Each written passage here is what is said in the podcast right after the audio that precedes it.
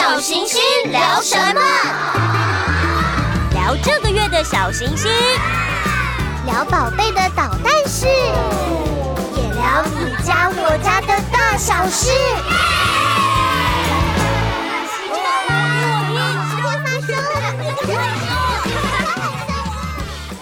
亲爱的朋友，大家好，我是小行星的花宝妈妈，欢迎收听小行星聊什么，一起到爸妈茶水间聊聊你家我家的大小事。在进入今天的主题之前，大家还记得上一集我们的内容吗？上一集花宝妈妈跟声音超可爱的涵涵妈咪在过年前跟大家分享了小行星订户们投稿的过年趣事，虽然年过完了，还是很值得一听哦。还没收听的赶紧到平台去收听。今天我们现场邀请到的来宾一样是我们的小行星订户妈咪晴晴妈咪，跟大家打个招呼吧。 Hello， 大家好，我是晴晴妈咪，我跟我女儿三岁的女儿都是小行星的忠实粉丝。哇，谢谢你们，而且你们是母女都是粉丝。对，那晴晴是怎么样接触到小行星的呀、啊欸、其实晴晴呢，她是一个特别的孩子，她在我肚子里五个月大的时候，她就开始听我讲故事、哦、因为我产检的医院就在妈咪的手册上面贴了一个纸、哦、就说当胎儿在肚子里有听力的时候，其实妈妈就可以开始讲故事。然后我是那种照书养非常歪的第一胎，对不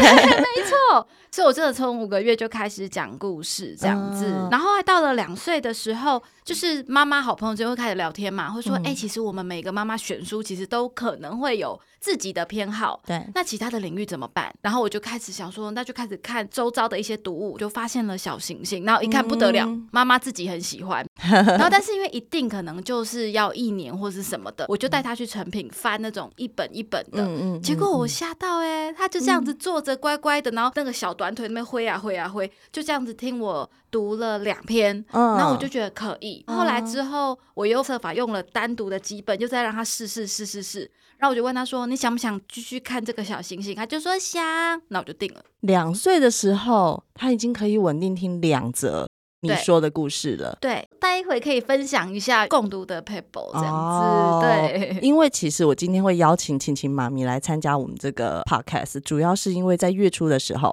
我有邀请到晴晴妈咪参加我们小行星跟订户妈咪的一个下午茶聚会，是一个小小型的聚会啦。那那天妈咪带着晴晴来，我超级惊讶，晴晴非常的稳定，因为其实晴晴才三岁、嗯、对，原本预期的状况的话，因为我们家小孩也是三岁，如果我带去的话应该是在地上滚的，可是晴晴从头到尾就是很乖巧，然后自己拿着点读笔，自己看小行星，自己翻书翻童书，偶尔吃一点小点心，然后偶尔妈妈喂一下这样子，我觉得她非常的稳定耶，而且跟其他妈妈的互动也很落落大方，他是很自在的，就是享受这个下午茶时光的感觉。他是因为他气质本来就比较文静，还是你做了什么让他可以有这样子稳定的气质？我觉得应该算是阅读真的施了魔法，因为他其实是一个疯狂的孩子、嗯、然后越长大完全看不出来哪里疯狂因为他去公园会这样全场到处跑，然后会自己角色扮演，比如说会演一些那种角色扮演的游戏，会自己以为自己是侦探，然后拿一个隐形的那种通缉令，就问路人说你有看到这个人吗？去骚扰路人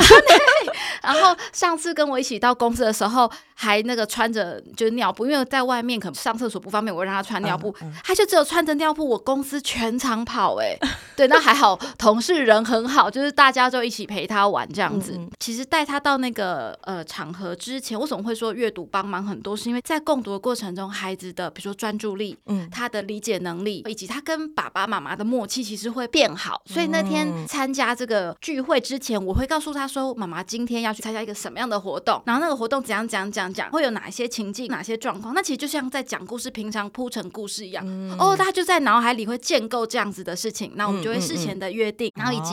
我觉得主办单位当天也很贴心，就是现场备有小行星，然后有点努力因为我们是小行星订户聚会嘛对，他其实因为跟妈妈有事前约定了，所以他自己自然而然就可以稳定的在那个场合，以及又有他熟悉的读物可以让他玩、哦、然后以及当天现场可爱的工作人员姐姐也陪他一起玩穿游戏书、嗯、所以他超开心的、嗯、所以他那天就还蛮稳定、嗯、所以我才觉得说哎、欸，其实阅读真的算是礼物吧，对，是父母的礼物、嗯、也是孩子的礼物。我刚刚有听到一个重点，就是你觉得阅读对于小孩的帮助，包含他对于跟你在说话或者是你在跟他讲某一件未来要发生事情的时候那个场景的建构，这真的是平常有在一起阅读然后一起动他的小脑袋去做那个想象力的训练才会有的能力，对不对？对，你刚才讲到说年纪很小，哎，怎么让他稳定的陪伴，这边可以小小的分享一下、嗯嗯、其实他就跟一般的孩子一样会不专心，会跑来跑去，在他还是小幼儿婴幼儿的时候、嗯、但其实我刚才有提到嘛，我从胎教就开始阅读，然后出生之后可能还是那种小嫩婴，可能都还不会抬头，不会翻身，对，还是一块蒟蒻的时候，你一样照样讲，也一样照样读、嗯、然后会让他摸摸书，甚至他会咬书的脚也没有关系，因为我会消毒、嗯、所以其实现在回头看发现每一本书啊，无论是布书啊或者是一些硬页书，其实都有它的齿痕、嗯、这反而是一个很可爱的，都变成圆角，对对对对，它就跟土拨鼠一样、嗯、这样子其实不断的阅读，就算它、欸听不懂也没关系，就继续读，但你就会发现他的母音、他的子音、他会发的音就是比同个月龄的孩子还要来得多。对，因为那天我发现他讲话的发音很精准。对对，当然我觉得每个小孩的那个状况不一样，像我们家两个儿子，就是我反而是小儿子发音很精准，大儿子还在超龄呆。我觉得就是听众妈咪也不要太紧张啦，因为也不是到这个年纪就一定要发音精准，其实发音精准这件事情它是有一定的那个舌头的肌肉发育的程序的，但是晴晴的发音确实是我觉得发育的蛮好的。对，那、嗯、其实就是在这个过程中你就会发现孩子一点一点成长、嗯、但我现在就要讲到咯，他已经开始会走会跑会调皮会爬的时候怎么办？他会离开啊，他会离开现场。我已经很努力想要讲一个我觉得我自己觉得很精彩的，那因为我们家小孩子是超级活泼好动的、嗯、所以他是停不下来的那种、嗯，然后我只要讲了差不多一页两页，然后我其实浑身是劲的在讲了、嗯、他就会听完然后很高兴，然后被某一个点触动了之后就离开现场去演自己的。对，但是我觉得其实这是一个非常好的事情，就是其实探索本来就是孩子的任务、嗯、所以其实听故事不是他的任务、嗯嗯嗯、探索才是、哦、所以刚才花花就有提到说、嗯、他听到很开心之后去演自己的，这就是好事，因为代表你的故事触动了他，我展开他的想象力了。对，没错没错。哦，你给我好大的鼓。欸、对，其实就是这样，的确越小的孩子他的专注力本来就比较短，所以其实真的没有关系。我的孩子也是一样会跑来跑去的时候，那我就说好，那妈妈就先不说咯，那我们来玩别的，那我们就是这样子，嗯嗯嗯，就是讲一下故事然后玩一下。后来是他吃饭的时候也会跑来跑去，但是我就说晴晴你很喜欢听妈妈说故事对不对，那你坐在这边吃饭饭，妈妈说给你听。然后有一阵子他就会吃饭饭，然后我就会讲故事给他听，他就意外的、哦、乖乖的自己吃饭，然后还听了故事。因为我自己本身有在亲喂，所以我就会一边亲喂的时候一边跟他说故事，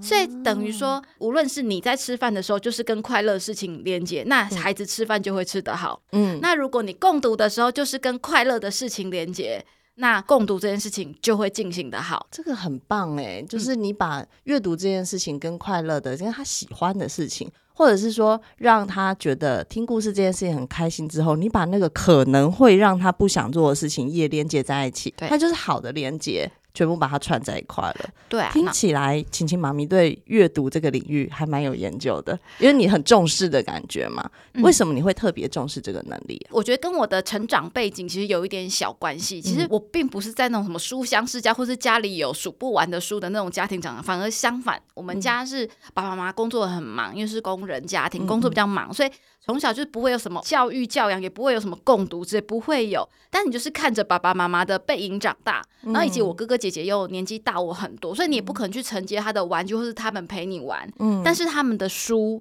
你就会觉得很觊觎、嗯、因为小孩会特别的崇拜哥哥姐姐，他们在看书的感觉。对，没错，所以我就承接了哥哥姐姐的书，然后我就是读着他们的书长大、嗯嗯、然后有一件事情真的是奠定我对阅读的肯定，是那时候已经迈入青春期，然后你可能会有很多懵懵懂懂不太明白的事情、嗯、那当时我的班导是女老师、嗯、她就以一个不打扰的方式把一本相关的图文知识书放在我的抽屉、哦哦哦哦、然后我早上一来上课我就摸抽屉发现多了一本书，拿出来发现是老师从学校图书馆借的。我当下好感动，好贴心哦。对，我觉得那不仅是说、嗯、哦，我把一个知识传授给你，还包含了一个关心，以及他照顾到一个青春期的孩子的那个尴尬。对，他就让你好，那书给你，你自己看，你依照你自己的好奇，依照自己的心情去阅读这书，就是随你，你就是探索吧。所以因为这些点点滴滴就奠定了我对阅读的肯定，因为其实的的确确阅读在我的生命中真的是占有了一个非常重要的一个角色这样。嗯，其实现在也有很多父母，像刚刚你说你的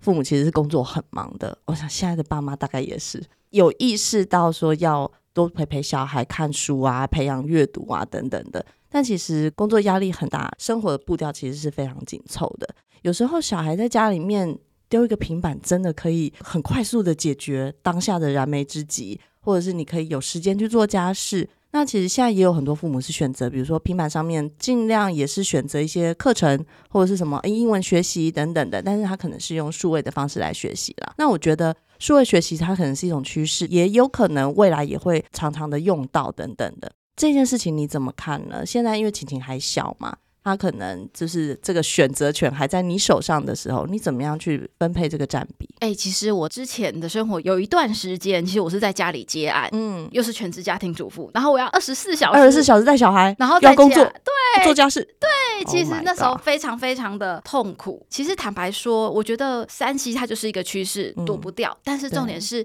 父母的态度跟方法是什么？其实我觉得就跟阅读一样，就是陪伴。嗯，我稍微讲一个小小的趣事，就是那时候我照顾晴晴一整天，我真的好累好累，然后那时候晴晴才一岁半吧，嗯，我就跟晴说，晴晴，妈妈打开电视我们看一下广告好不好，因为一岁多其实是不能接触，对，其实看不太懂，对对对但是我觉得很妙，就是当我打开电视，然后那时候好像是类似某一个知名的酱油品牌的广告，那它在卤肉，嗯，我跟晴晴就这样看上，哇，那个卤肉好好吃哦，然后当广告播完之后，我就跟晴晴竟然很有默契的就对看，然后笑了一下，我们都觉得那个卤肉看起来很好吃，疗愈了你们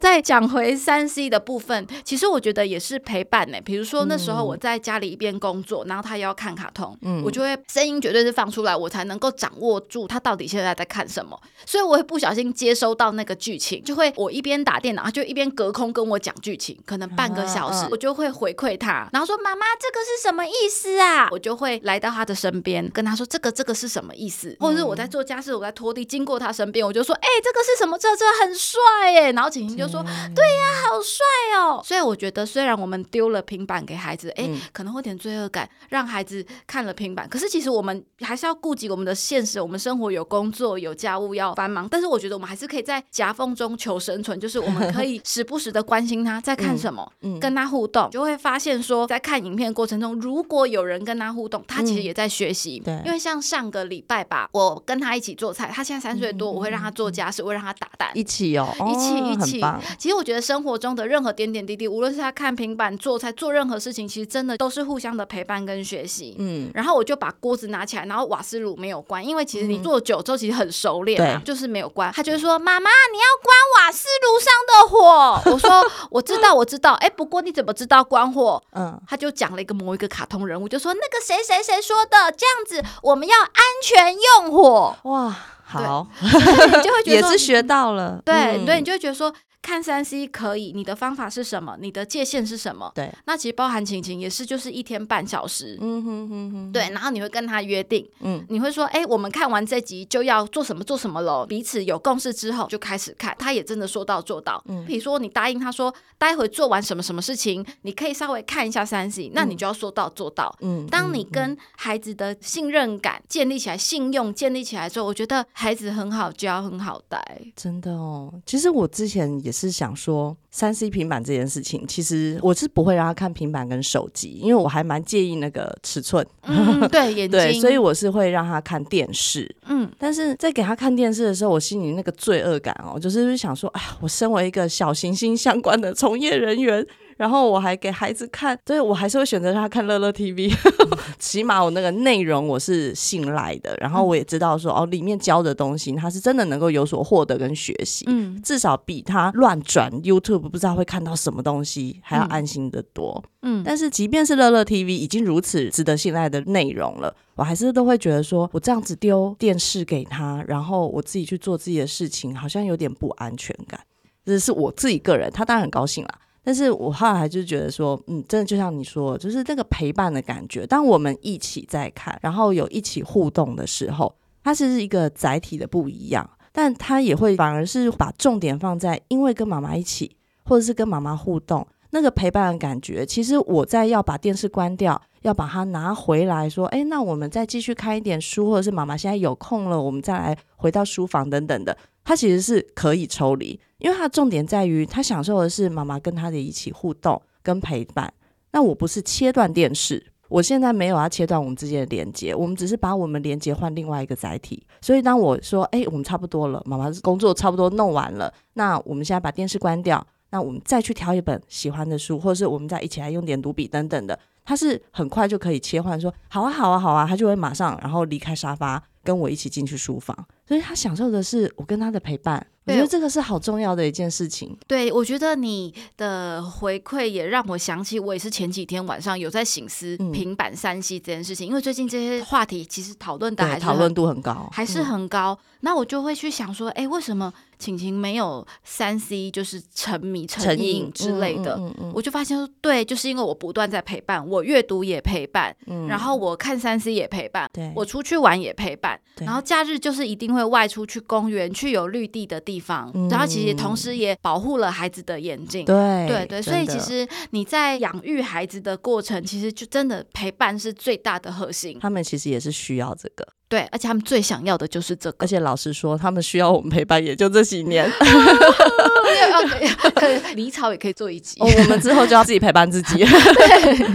我真的好想要在晴晴妈咪的那个书房里面一起听你讲故事。你们有没有什么就是共读的技巧要补充的吗？其实刚才就有提到啊，尤其是那种婴幼儿专注力还不是很够，会跑来跑去的时候啊，我其实有一个小小的建议，就是书不一定要拿来读，书可以拿来啃拿来玩、嗯、因为我小时候我会让我的女儿把书排成步道，然后让她在上面走，她就会觉得很好玩、嗯、尽量的让书变成她生活中的伙伴，而不是看而已、嗯、其实我们可以玩书也没有关系、嗯、然后另外就是稍微再长大一点，开始有自己的阅读胃口，自己的阅读喜好了、嗯嗯、我就让她自己选书，书架上的书任你选、嗯、或者是去逛书店的时候就说晴晴，你今天可以选一本书，你自己选，然后就自己拿、嗯嗯嗯哦、然后你也可以在孩子选书的过程中察觉到他的喜好, 喜好他的兴趣、嗯、这样子。平常我也会偷偷的买童书回家，然后就把它放到柜子里、嗯、我也不会告诉他今天有新书、嗯嗯嗯、除非他真的有指定，那我就会说哎、欸，你想要的书我买回来了、嗯、但是真的